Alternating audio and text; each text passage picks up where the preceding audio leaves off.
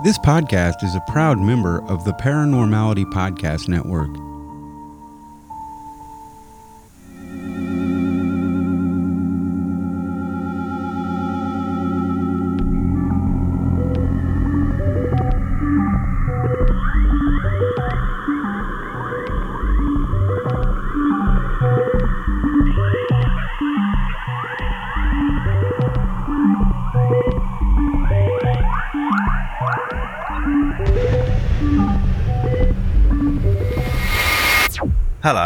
And welcome to Stories of Strangeness, episode 28, which is the second episode of season two. We're not going to do this every episode, are we? No, I'm done now. That's Good. it now, just so that people know. and this episode is a Zoe episode. So Hello. go nuts for donuts. I wish I'd brought donuts now. Oh, shut up and get on with it. Okay, the Black Dahlia. Mm hmm. Is that it? Yeah, that's it. Brilliant. Thanks for coming. Woo. See ya. Sorry, I took a breath and it just kind of went, uh. The murder of the Black Dahlia is known as one of the most gruesome in recent history. But before she was the Black Dahlia, her name was Elizabeth. Elizabeth Short was born on the 29th of July in 1924 in Boston, Massachusetts. She was born the third of five daughters to Cleo and Phoebe Short. When Elizabeth was six years old, her father abandoned the family after losing all of his money in the 1929 stock market crash. It was thought that he'd committed suicide when his car was found on the Charlestown Bridge, abandoned. Phoebe Short moved herself and her five daughters into a small apartment. Elizabeth didn't have an easy childhood. She suffered with bronchitis and severe asthma, and at 15, she had lung surgery.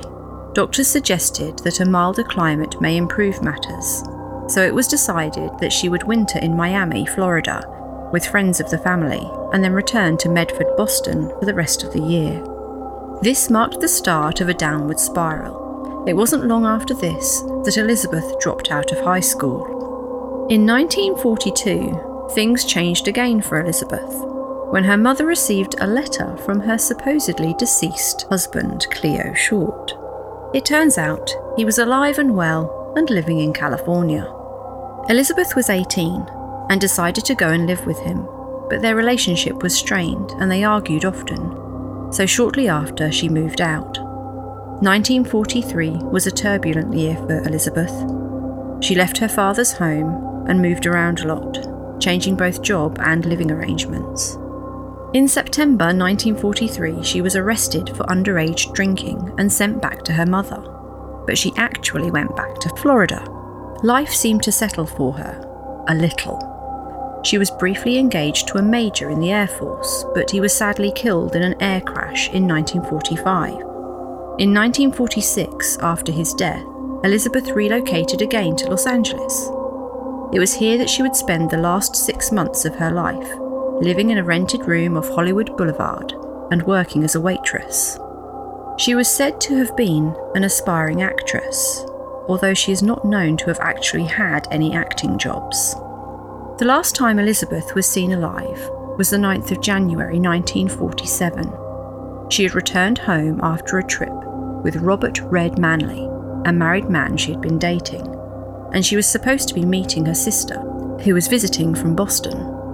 She was allegedly seen around downtown LA that day, in the Biltmore Hotel using a telephone, and in the Crown Grill cocktail lounge.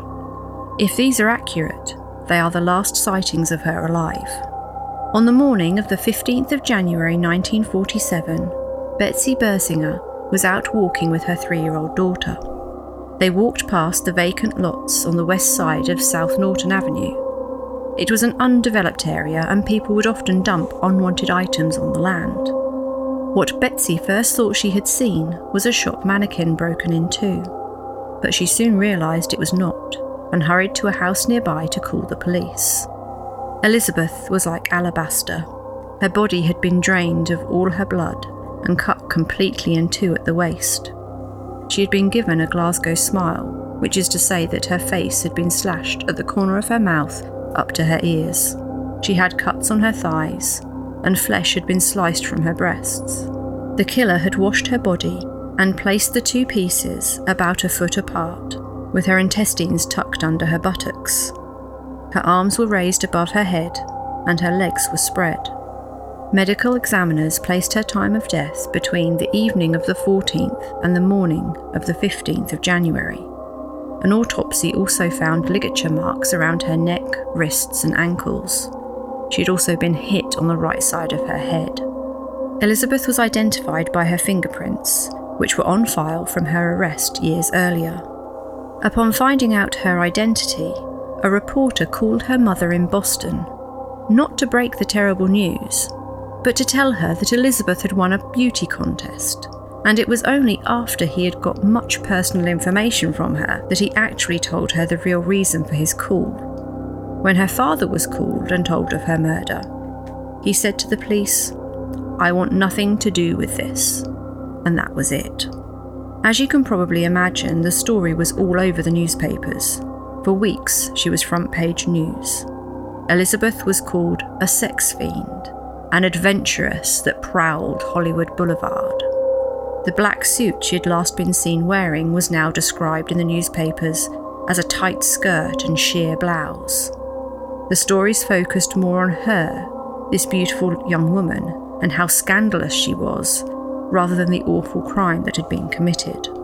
Elizabeth was nicknamed the Black Dahlia after the recently released film, The Blue Dahlia, a film noir a story of crime, passion, murder, and mystery. On the 23rd of January 1947, just weeks after the killing, the killer actually contacted the examiner, sending some of Elizabeth's personal items, including her birth certificate and address book. Some days after, her shoe and bag were found in the rubbish dump. The killer even sent a letter to police, made up of letters and words cut from magazines, saying that they would turn themselves in they didn't show up. Instead, another letter was delivered stating, Have changed my mind. You would not have given me a square deal. Dahlia killing was justified. In January 1949, Leslie Dillon approached Dr. De River, claiming that he was writing a book and wanting to talk about the Black Dahlia murder. Dillon worked as a bellhop, but had previously worked as a mortician, so knew how to handle bodies competently. De River was suspicious almost immediately, and the police became involved. When questioned, Dillon began to talk about elements of the crime that the police had not been able to explain. But he then accused his friend, Jeff Connors, but Jeff Connors was questioned and released. The police refocused on Dillon, and he was set to stand trial before a grand jury in late 1949, but a judge deemed he had been illegally detained, so the case was dismissed and Dillon walked free. Another claim, which has been brought to light more recently by a former homicide detective, Steve Hodel. Hodel believes that his father, George, murdered Elizabeth. George had been a well respected doctor in Los Angeles. The police had actually questioned him with regards to Elizabeth's death, but he was not formally charged. George Hodel had also been a suspect when his secretary died of a drug overdose, and had also been accused of raping his daughter from his second wife. Due to these accusations, he left the country several times and fled to the Philippines in both the 1950s and the 1990s. The death of his secretary was possibly to cover up his financial fraud and to keep the secrets of his wealthy clientele. George was also known to have befriended photographer Man Ray and film director John Huston, sharing with them an interest in surrealism, the darker side of art, and sadomasochism. They all had a fondness for drinking, partying, and womanizing. In 2003, George Hodel Black Dahlia file was discovered in the vaults of the LA County District Attorney Office. It was revealed that in the 1950s, George was the prime suspect. His home was bugged. The transcripts were incredibly incriminating. One such has him recorded as saying, Supposing I did kill the Black Dahlia. They can't prove it now. They can't talk to my secretary anymore because she's dead. They thought there was something fishy. Anyhow, now they may have figured it out. Killed her? Maybe I did kill my secretary. In April 1950, enough evidence had been collected and George was about to be charged but that was when he left the country, travelling to both Hawaii and then the Philippines. And that's where he seemed to remain until 1990. George died in 1999. After George died, Steve was given some of his possessions, and more information came to light. Steve discovered a small photo album filled with photos. One photo stood out a woman he believed to be Elizabeth, although relatives of Elizabeth have since said they do not believe it was her. George had four wives throughout his life. George was also a polygamist, and he was rumoured to have many affairs, one of which with Elizabeth. Steve has written many books on the subject, in which he outlines his father's guilt. He also suspects his father of being the lipstick killer of Chicago in the late 1940s, the 1967 Jigsaw murderer, and also the San Francisco Zodiac killer in the late 1960s. And he's written books about these too.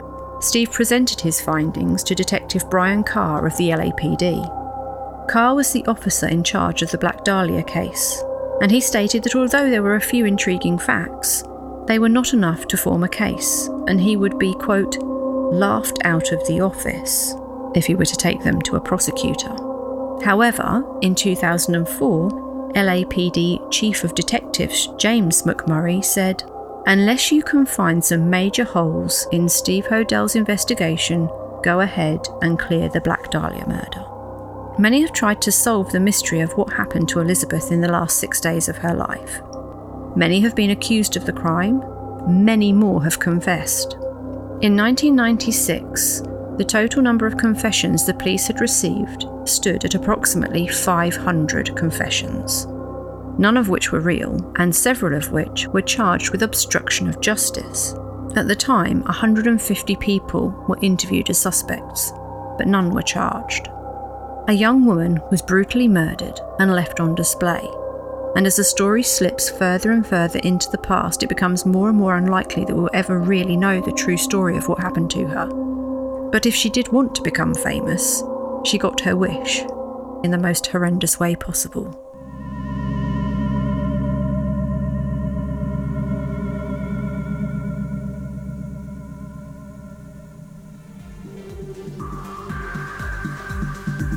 Hello, I'm Jack Kirby, the host of The Matrix Has You, and I want to let you in on a little secret. Well, it's more of a truth. In fact, it's the only real, constant truth in the universe, and that is that The Matrix has us all. I invite you to come on a journey with me every Saturday as I share listener experiences of glitches in the Matrix and parallel realities. Then you can judge for yourself if you think the Matrix is real. You can find the Matrix Has You podcast on the Paranormality Podcast Network or anywhere you listen to podcasts, and on Instagram at Paranormal Podcasts. Until we meet again, remember, the Matrix has us all.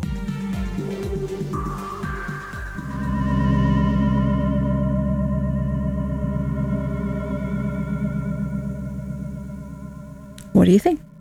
Hmm. So, yeah, this is something that I've read into quite heavily, actually. I mean, I've literally just skimmed the surface there. It was Yeah. like a rabbit hole, like with every name that was added on. Yeah. And there is, I mean, there's so many more things, I Things, could have included. There was Yeah, yeah. mobsters and gangsters and club owners, and Yeah. you know, she was definitely a young woman who was, Trying to make her way into the entertainment industry. yeah, but she was also troubled, alone, probably taken advantage of, but also was out there for herself as well. So I think there was, Yeah. there was kind of that. There was a, a very much a balance there of she had her issues, Yeah. but she tried to make the best of it. Yeah. But yeah, this this doctor guy, wow. Yeah. So some of the transcripts they they took from his bugged house. He mentioned illegal abortions. He charged people for operations that didn't happen, Yeah. all sorts of like random dodgy proce- proce- Procedures. procedures for for mobsters sewing up people when they were you know stabbed shot and what have you yeah. there was all sorts of things and he was a really dodgy guy Yep, he was. but also i loved the fact that whenever anyone spoke about him the first things they said was he was a well respected doctor i'm like had- excuse me He had he was well connected and he had friends in high places, yeah that's what i mean well including in the LAPD. yeah you mean he was he was rich that's what you mean not well respected he was rich and knew the right people Yeah. That doesn't necessarily mean you're well respected. It means people are probably Well, no, scared that- of you. That's exactly what it means. It doesn't mean actually respected. It means well respected means you are known by the right people Hmm. and they will have your back, basically. But yeah, there was a bit where they were bugging his house and there were police officers in a car outside listening to it Yeah. and there were sounds of a woman screaming and then thuds and at no point Did did, they they, go, go, "Oh." and knock on the door. Probably They because they, they the didn't car want outside. him to know they'd bugged the house. Yeah. Because that wasn't enough evidence But to hear a scream They and a thud. literally might have caught him in the act of doing this. But they might not. It might have just been someone falling over and then like, oh shit, we've given up the. But also, if it, you know, they might have thought it was just a domestic, and Yeah. police didn't investigate domestic violence in those days at all. Yes, because men were allowed to do whatever they liked to their wives. Mm. So the lot where Elizabeth Short was found, Yeah. I don't know if they managed to trace back that George Hodel actually owned it Oh. or something. It was something along those lines. I think I should have done more research, but never mind. I mean, it was my Um, peace love, so maybe I should have done more research. well, maybe. But there was also this thing that she was laid out on top of bags of fertilizer, and they found receipts for bags of fertilizer at George Hodel's home and in his account. So at the time of the murder, Yeah. he lived in a house that was designed by Frank Lloyd Wright's son, Yeah. Lloyd Wright. But he lived there with, I think, was it three of his wives? Like Well- literally at the same time. Just uh, they were all in the house together. Yeah, so there was there was I can't remember now, but his kind of main wife as he, such. he had one wife that he wasn't officially married to, but they were like husband and wife by law because they'd lived together for a certain amount of time. that And- was her, I think, and and, everybody three- called her something like nonny or nanny or something. I can't remember exactly. But then he had three actual legal wives that he had officially married. but there were there were rumors surrounding this common law wife of his Yes, common law. That's what I'm thinking of. Where she would go out and find girls for him For to bring him, back yeah. and have sexy parties with but also some of them were horrifically abused and all sorts of stuff and Lovely. drugged and raped Yes, and everything else because that's where old Man Ray comes in. yeah Because that's like, I mean, that's almost like not snuff films, but they were. that's Maybe. another theory Yeah, because there was a thing about George Hodel and Man Ray were very close friends, and they were both part of the Surrealist movement. And I hadn't realised that, as well as an artistic movement, the Surrealist movement had political leanings, and part of their kind of political manifesto, as such, was just incredibly misogynistic. So, in the Surrealist movement, women were completely and utterly subservient to men and had to do whatever men said at any given time, no matter what it was. They had to just obey, Yeah. basically. And apparently, there is a photograph by Man Ray of a model laid on her back, arms in the air, and I think there's like a shadow goes right across Ooh, I'm going to see if I can find it. the idea was that George Hodel killed Elizabeth Short as an art project, as an homage to Man Ray's photographs. So it was kind of the idea was that you know they would talk about you know what they would do to women if they could, and it, and sometimes it got quite dark. Apparently, the conversations, but for Man Ray, it was always an art thing whereas George Hodel apparently took it to the ultimate level almost as a way to one up Man Ray. It's to say, you kind of talk all this stuff and you take these photographs, but nobody ever really gets hurt or anything. I've actually got away with murder. That is, yeah, like Yeah. That is like a proper boys' club one-upmanship. Yeah, Like It- completely, completely. and, it, and it's very much the kind of sociopathic mindset of of the elite, where it's like, I'm well connected, I've got a lot of money. You couldn't prosecute me if you wanted to because I know, you know, the district attorney or the judge or whatever, and I'm just going to get away with it. And the idea being that he just felt that he could do whatever he wanted, so he did. But yeah, there's there was part of the story involves him fathering a child incestuously with one of his daughters yeah, I which was then aborted, and he was actually taken to court for yeah, that. but he was acquitted. He was acquitted because she was drugged and couldn't give good testimony about it. And he said it wasn't him that got her pregnant, it was somebody else at the party. And she'd been given drugs, but it was kind of a joke. You know, Ugh. they'd given Oh yeah, this it's really funny to. however old young young woman drugs as a joke again because they had absolutely no respect for women whatsoever yeah the whole thing is absolutely horrific but also the name of my favorite metal band the black dahlia murder yeah, that's why I, I kind of did it because you were wearing that t-shirt, and I was like, oh, inspiration. yeah hmm. I've always been vaguely interested. yeah Didn't know quite so much of the story. Like I didn't quite. I didn't know. I didn't realize how horrific it was. I thought she'd literally Yeah. just been cut in half. But that whole No. drained of see Drained that's the thing to me. To drain a body completely of blood takes some knowledge takes some what and time Yeah. and like and or somewhere or to do it or because they did say time of death was between the evening before or that morning. Yeah. So that doesn't actually leave a lot of time. So you need to do it quickly and concisely. Yeah. But also the fact that cutting someone in half sounds easy. It really isn't. I mean- you have to have advanced anatomical knowledge to know where to cut between the cut? vertebrae Yeah. to sever the spinal cord and things like that. And they said, look, you know, even at the time they were like, well, probably it was probably a, a, a doctor or somebody with a medical knowledge Yeah. that did this. That's kind of why I've focused on the doctor and the ex mortician because they Yeah. were both saying, well, those two would have known how to handle a dead body Yeah. competently yeah. and, you know, quickly. But yeah, where where was the blood? Well, uh, the the idea being that he probably killed her at his home. Exactly. and but he had facilities at the home to drain blood away, and then they placed her in the lot on well, the, well on the exactly. fertilizer But bags. but a body holds what is it, eight liters of blood? I think it's about eight pints, Eight which pints. Is, isn't quite the same, but Not quite. I, I can't I can't do the conversion in my head, so I couldn't But- tell you. It's that's still a lot of blood, Yeah. and it's going to be messy as well. well, yeah, but if Yeah. you've if you've got a slab at home in your basement, for example, Yeah. which generally they have a drain in them anyway. I guess if you're a doctor with your own private um, Yeah, like facilities. practice, you would have It's not going to be that, that kind of room, and you'd just clean it all up and be like, "Yeah, there's blood there," and I'm guessing they yeah, I did an test it. operation. Yeah, you know, we're talking about a guy that did operations for mobsters and stuff on the quiet and yeah, probably had facilities at his home so that But- they didn't have to go to a hospital and have paperwork involved. So she was last seen on the 9th, Yeah. and then you've got she turns up on the 15th. So you've got Mm-hmm. the six days.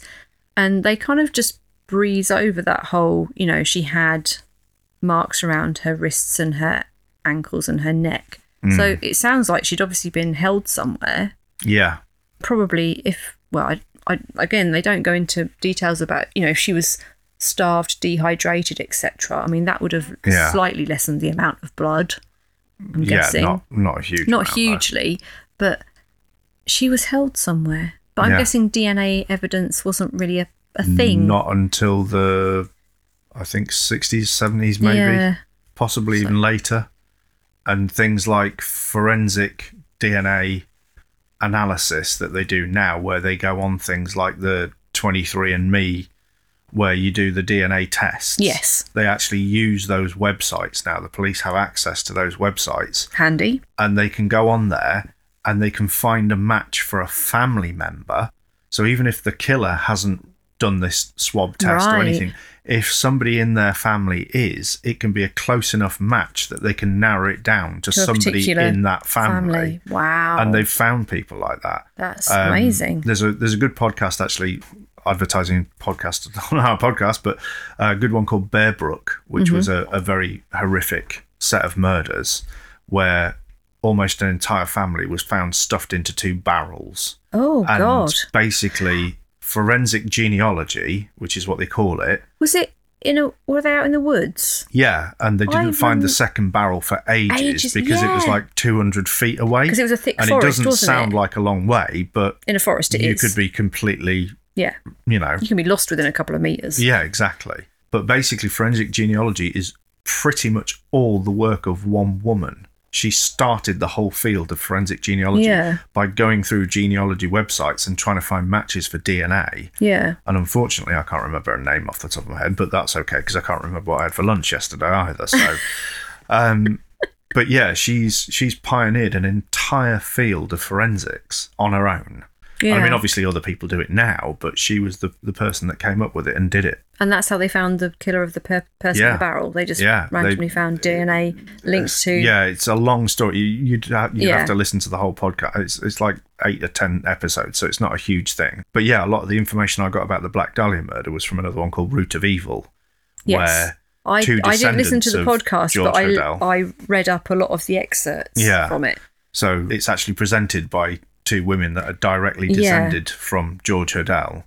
And they present a very, very, I mean, I don't want to say watertight, but a very convincing case Mm-hmm. that George Hodel was the murderer of, of Elizabeth Short. Yeah. And he got away with it But this because is it, when, when they caught up with him, he just buggered off around the world. Well, this is it. So it turns out in one in one breath they were saying, "Oh, we had enough evidence in in 1950 to go after him," but for other reasons, or maybe because he was tipped off by a friend in the police force, Yeah, he's like, "Oh, I'm off. You can't get me," and then Yeah. he just stayed there, yeah. and he stayed there until what 1990. And there was Uh, a reason he went to the Philippines as well. Yes, there was because I, I vaguely remember reading something, but I don't think I included it because there was. Sex tourism. Oh yeah, He went there because it's easy. Uh, well, no, he, he started. time, he started up a was- whole another another family in the Yeah. Oh, Philippines. Oh, yeah, like yeah. he had a whole another thing going. But he, so he he originally went there because he just wanted to sleep with as many people as possible. and at that point, I suppose, yeah. Yeah. But yeah, he was he was supposed to have, have stayed there, but his son was like, no, I think he he popped over and did this here, did that there, Yeah. and yeah, so there's there's others probably. I won't, put it past him. Yeah. I was like, wow, that is But it's it's a it's a fascinating podcast to listen to and it's it, it delves into the family and the, the entire family is messed up one way or another. yeah, And I, and I mean that with all due respect, because none of no, none of them, apart from Jojo, uh, George Hodel, are at fault. Really, it was the way they were treated. yeah, But the daughter he had that he allegedly got pregnant and then aborted the baby. yeah, She then went on to have kids, but her kids were messed up because she was messed up by the whole Yeah. thing, and she Yeah. didn't know how to parent properly, that's it. and she passed on It's loads of trauma to them, thing, kind isn't of it? thing. Yeah. And and basically, uh, as part of the podcast, they get back together and they talk as a family, and they start to kind of work through some of their issues, and it's it's kind of fascinating but horrific because you same don't time. really think when you see these horrendous things happening that there are obviously there are families out there because Yeah. you know whose all- lives have all- been shattered. all by the big murderers it's not just like you, you you always think about the murder victim and the murder victim's family Yeah. but the murderer has a family too Well, this is it. I And mean, some don't. Some are, you know, kind of very Well- lone type psychopaths, which fit the traditional mold of, oh, he was a loner. He was the quiet neighbor next door. Oh, we didn't expect anything like that from him because he always kept to himself, which is the kind of cliched thing that people say in interviews when this Yeah. comes out. when they think oh my goodness i really liked him but i didn't don't want to say oh yeah i always got on really well with him but yeah he killed like 20 people yeah. oh, he was fine or with they me though just used sort of say he was very quiet, he kept to himself, blah blah blah. But there are just as many who, like you say, have families, friends who- yeah, families you know who then have to cope with the fallout of all this and try and figure out what the hell to do. and, and question their judgment for the rest of their lives. well, yeah, I mean, can you imagine? Because uh, it's the policeman that you you mentioned who he's written books on it and stuff. yeah, George Hodel was his dad. yeah, And it comes out that his dad was capable of these horrendous, horrific crimes. he And seems he's like- quite. He seems He quite. was always quite nice to detached. me. He seems quite detached from it, though. He is now, But when he first started looking into Yeah. it, you know, he had quite nice memories of his dad. His dad was Yeah. always quite nice to him, partly because he was a boy, but you know, to suddenly Yeah. then, you know, imagine it comes out tomorrow that your dad has killed fifty women. I'd be like, when did he find the time to do that? But it would change. But your no, like, perception that's of a the person horrible joke to like to laugh about. But yeah, yeah. I mean, you only know people as much as they let you. So yeah, you know, it's, absolutely. Which is terrifying because, like you say, it's oh, it's so and so next door. It's the guy that delivered the newspapers. It's the But guy it's- that used to mow your lawn. You know, But it's also that everybody that knows you has a different perception of who you are as well. but that's because also you- project a different person yeah, to you, the people. you only allow certain information out to certain Yeah. people, and that changes with each It's, person. uh, so there is there is no you as such because the you that you think you are is also wrong yeah, because you're unaware of your own foibles and failings and quirks a lot of the time and behaviors and things like that. So Yeah. you are essentially an amalgam of yourself that you know and what everybody else knows about you as well. it's like it is weird because like every everyone has multiple personalities, but not in the you know Not in the personality. dissociative yeah, sense, yeah. But it, yeah, and then it's like everyone's be true to yourself. Which self Which shall I be Yeah. true to? Shall I be true to the one that just wants to go out and get drunk? well, it's I- Tuesday, so it's Maybe probably it's not, mayhem. It's not the the the true to myself that wants Chinese because they're always closed. Not always closed. They're just closed on a Tuesday, and we always want a Chinese takeaway on a always Tuesday. want. Oh my god! For some it's reason. so so infuriating. It's like forbidden fruit, though, isn't it? It's like, oh yeah, it's closed today. Subconsciously, Oh, your brain's going. Yeah, There's that little guy going. I know it's Tuesday. Suggest Chinese to him. Make him think of Chinese. Make him think. Hmm. Let's have a Chinese. And then I go. Oh yeah, Chinese. That's a good idea. Shit. So there used to be a, a, a comic strip, and I forget what. I think it was the Dandy. It wasn't the Beano, as far as I remember.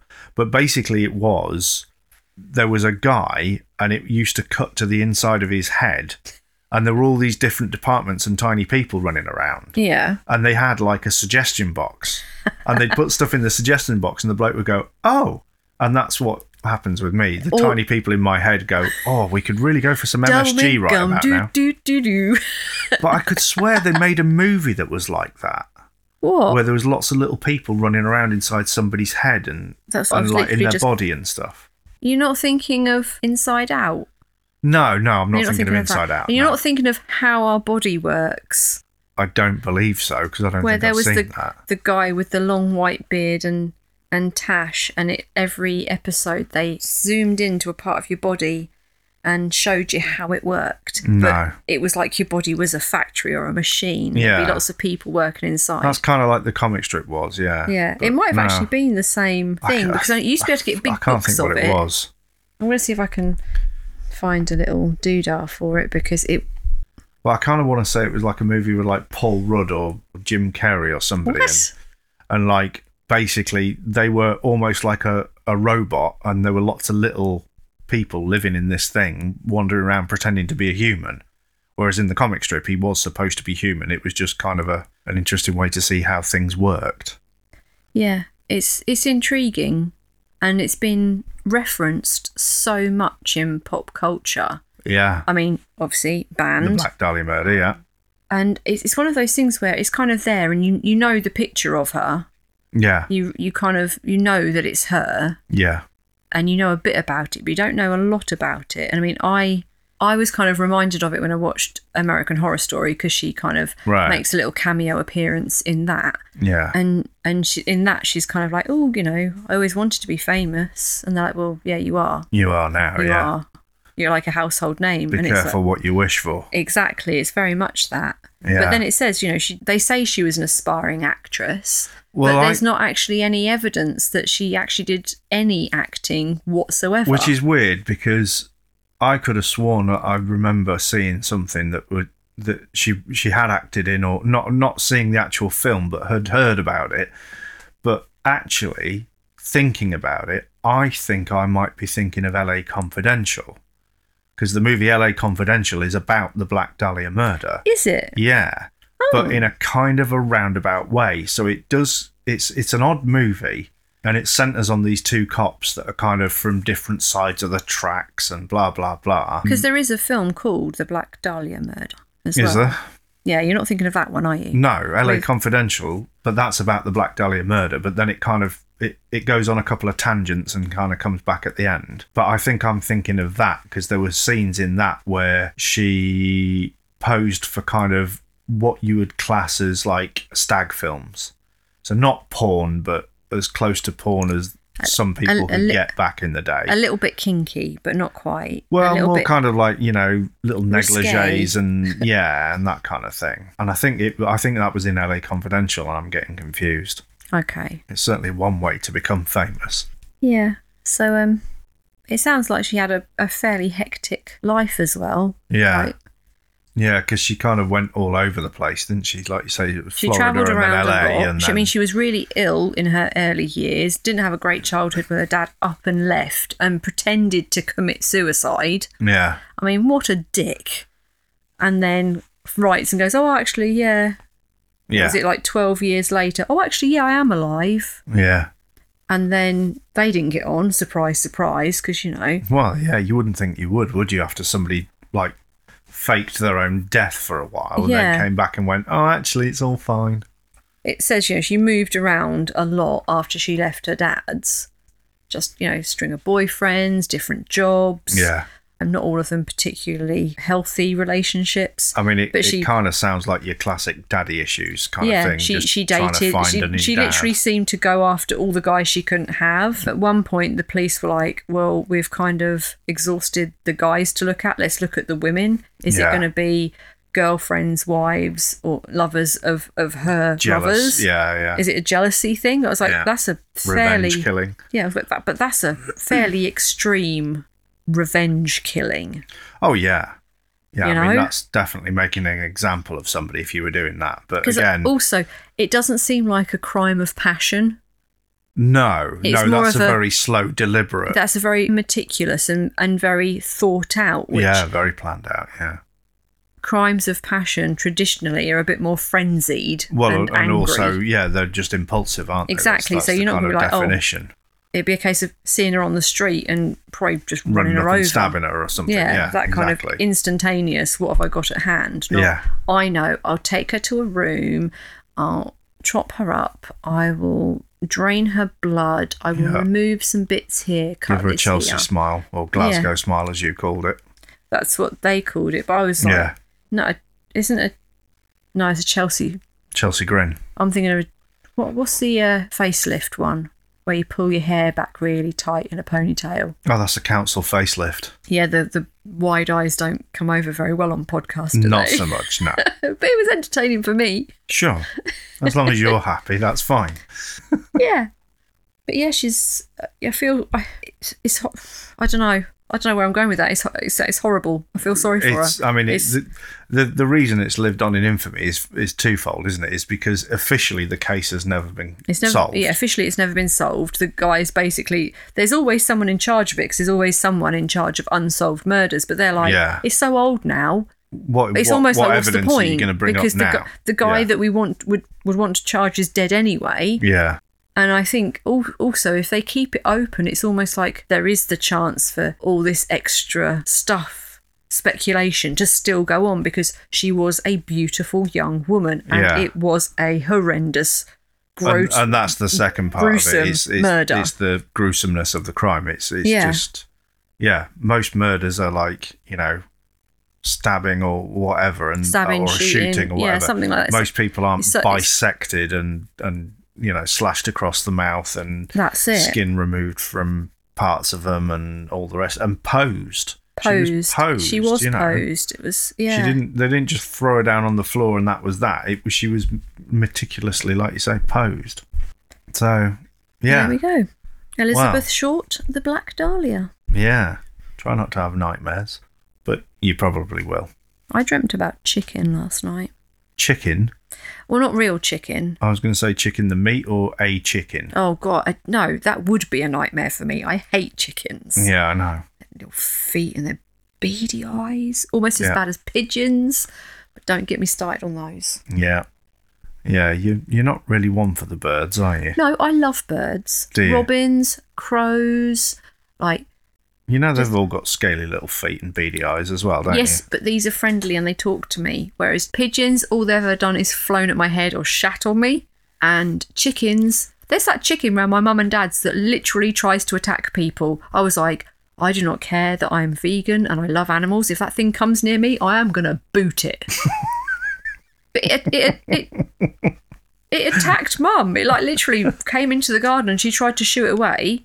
Well, there you go. She tried to shoot away, and it was just And like, I'm just pro- minding my own business. I don't understand property law. I don't understand garden boundaries. I'm a chicken. What do you want from it me? was it was an angry angry chicken. well, maybe if everywhere you It went, was- people shooed you off, you'd get was- annoyed as was it? well. Was it Poco Loco? No, Poco. Yeah. Was it? No, but I'm thinking of the in the in Chew. You know, there was Oh, the mad yeah. chicken. I- Polo. Oh, oh Polo my god! Loco, something like I that. don't know, but he was. That's that's what I was thinking Yeah, Poco Loco is a, a little bit mad, isn't it? That's from from Coco. Coco. Yeah, yeah. I can't remember what it's called now. That's really, yeah. Ah, anyway, anyway, I do not like chickens. I do not like pigeons because it's their beady eyes and the way they judge you. And I'm like, you are they're in not no. judging you. They are in They don't no. have the brain capacity to do. They've got the brain of size of a walnut. I don't care. They are judging me. Whereas crows I look think at that's me, a projection thing for you, love. but no, crows, robins. We see so many birds on the way to school, and it's like, oh look, See, there's crows, crows are judging you because ravens and crows and corvids in general remember faces, I know, and I they know. remember people who have been nasty to them, and they remember That's them. why and I always give hold them a grudges. little and say hello and stuff because I'm like, I'm being polite. Isn't that just magpies, though? I I salute all of the the corvids Okay.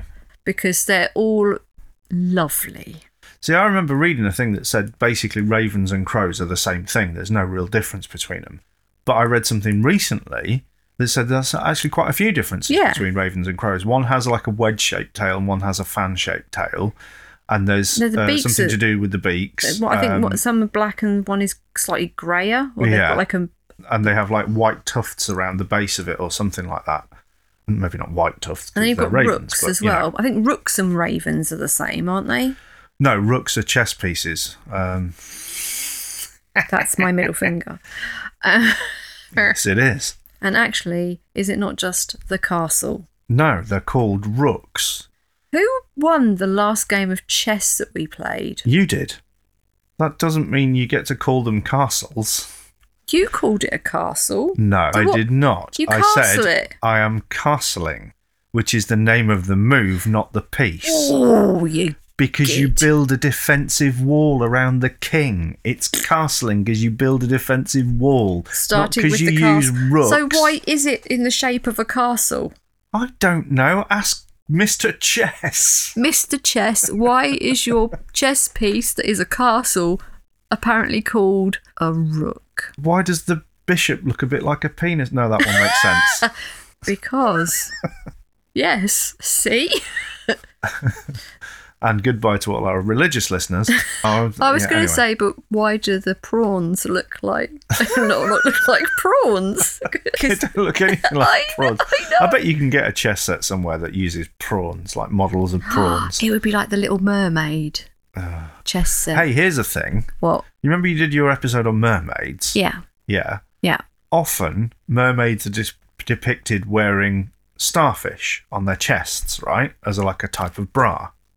Yeah. No. Yes, they are. Shells. No, because if you put those, they would be eating their nipples. Exactly, because starfish have a mouth right in the bottom. like a yes. So they're no. giving it Uh, like maybe Maggie Simpson. Maybe they're breastfeeding the starfish, Oh, that's just made or mermaids even weirder. or they're actually they're pumping, and, then and then they unpop that And then squeeze it. squeeze it. into the- I've just done these for you, love.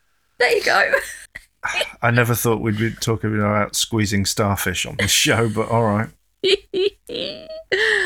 oh, that's amazing. Oh, I that's- hope I dream of that tonight. oh, really? you want to dream about mermaids expressing into starfish? How the hell have we got? That was you. That was all on you, love. All I on you. it probably was. I'm usually the instigator of this ridiculousness. Yeah. Right, well, from Elizabeth Short's horrific murder down to Expressing Things- mermaids. expressing mermaids. If I ever see a dugong or a manatee with starfish stuck to it, There is a picture of one as a mermaid, and he's got little. And I was like, oh. they're just starfish crashes. Manatees, the crash of the sea. Anyway, You leave them alone. I didn't say anything bad about them. You can get little- down off your high seahorse. very funny. I think we've digressed enough now, love. yeah. I'm tired. I need to go to bed. Okay, no, no, then. She's still here. I'm just thinking I can't get out without having to climb over stuff. Otherwise, I'd run away and leave you to pack up. we have to finish. We have to finish. Okay. So if you got through all of that random randomness, well done. I'm not sure I did. We can't afford to send you a medal, but you deserve one. But we have a thank you. We have a shout out for Chris, our new Patreon subscriber. Thank you very much for joining us. I hope you enjoy what you've heard so far. yep. Um, Working your way through all the minisodes. We've just recorded a new one for you tonight on a lightning crash, and I'll tell you no more about it. If you want to get involved with that, you can join our Patreon, like Chris did. So our Patreon has two tiers currently. The first tier is One pound a month. and for one pound a month you get A shout out and our undying gratitude. and eternal thanks. Yes. And that just helps us plod on Yep. with the various costs of running a podcast. Yep. And the second tier, which is slightly more interesting, is Three pounds a month, which is approximately four dollars twenty, which is the one you want to go for if you want to get extra content. Because with that one, you get minisodes, you get time lapse videos of illustrations as and when we can, and we also do Outtakes. outtakes of all the various flubs, gaffs, and mouth shames that we do. so many weird noises. Oh, yeah, I don't even want to yeah. imagine. Oh, there's some corkers. Amazing. So you get all that for the price of about a coffee a month. Yeah. And it really does help us. Yeah. So, thank you to all our patrons currently. Yes, thank we you love to you any all. new ones that You're join. awesome. We'll love you just as much and Equal just as often. that just sounds weird and wrong. Let's get rid of that bit. Probably not. You're weird. Yeah. So, yeah, if you want to join Patreon, we have uh, a link on our website And in the show notes. And in the show notes. Always the show notes. Oh my God. If you would like to email us a strange story of your either own creation or just one you're really interested in, you can email us at storiesofstrangeness of strangeness at gmail.com. if you would like to join our club, which isn't really a club, it's a Facebook group. yeah, Facebook. Facebook.com slash stories of strangeness. That's the page, and there is a join group button right there where you can chat to us if you wish. If you want to follow us on Instagram, Instagram.com slash stories of strangeness. That's probably where we're most active, actually. and uh, do we even go anywhere near Twitter these days? I haven't been on Twitter in ages. Okay, well, you can still find us on Twitter. We You won't can. talk to you. it's mainly useless, but fine. No, if you if you get in touch via Twitter, we are at So Strange Pod, and if you get in touch, there will be a notification pops up on my phone, so I'll know. And then if he doesn't reply, you know he's ignoring you. Yeah, And if you want any of that repeated, you can go to our website. which is www.storiesofstrangeness.com, and badly needs updating because I haven't done it in weeks. Terrible. I know. Terrible, terrible. If you have a hankering to buy some really random stuff, you can head to our Redbubble. If you search for Zoe and Mike, all one word, you can find our logo and various random little illustrations we've done for our random episodes. I'm really curious to see what you're going to do for this one. Oh, shit, yeah. Yeah, it might actually have to be a, a, a Dahlia. Just spoiling the surprise now. Oh, sorry. Yeah. Okay. But they are pretty. Yeah. Yeah, so you can find all of our scribblings on various items that you can buy and show off to your friends and family who almost certainly won't care. Do we have a fun fact? No. Simple as. Yeah, I haven't looked one up. Okay, here's an interesting, weird fact for you. There was a small town in Minnesota that for four years. Hold on, no, this can't be right. the mayor was, Was a, a was dog. a dog. Yeah, I've heard about that Oh one. my god, the Yeah. dog is so cute though. I would totally have voted for that. Yeah, So exactly, and that's why he got re-elected four years running. Pyrenees. so four consecutive terms in office, and he Yeah. was yeah civil service. What? He loved the civil service. He was getting too old for the job. Ninety-one, and if you put in 91? oh, he was ninety-one in dog In- years. I was going to say, yeah. Duke plans to write a book about his legacy of being a very good boy. How the hell is he going to do that? I don't know. How did he run a? He can't write it and he can't town? dictate it. I don't know. Well, I think that's the end of this episode now. Thanks for coming. A shot of espresso contains less fuck's sake. caffeine than a cup of coffee. Okay, sorry, are we going now? Yeah. Okay, sorry. Bye, everyone. Bye. Love you.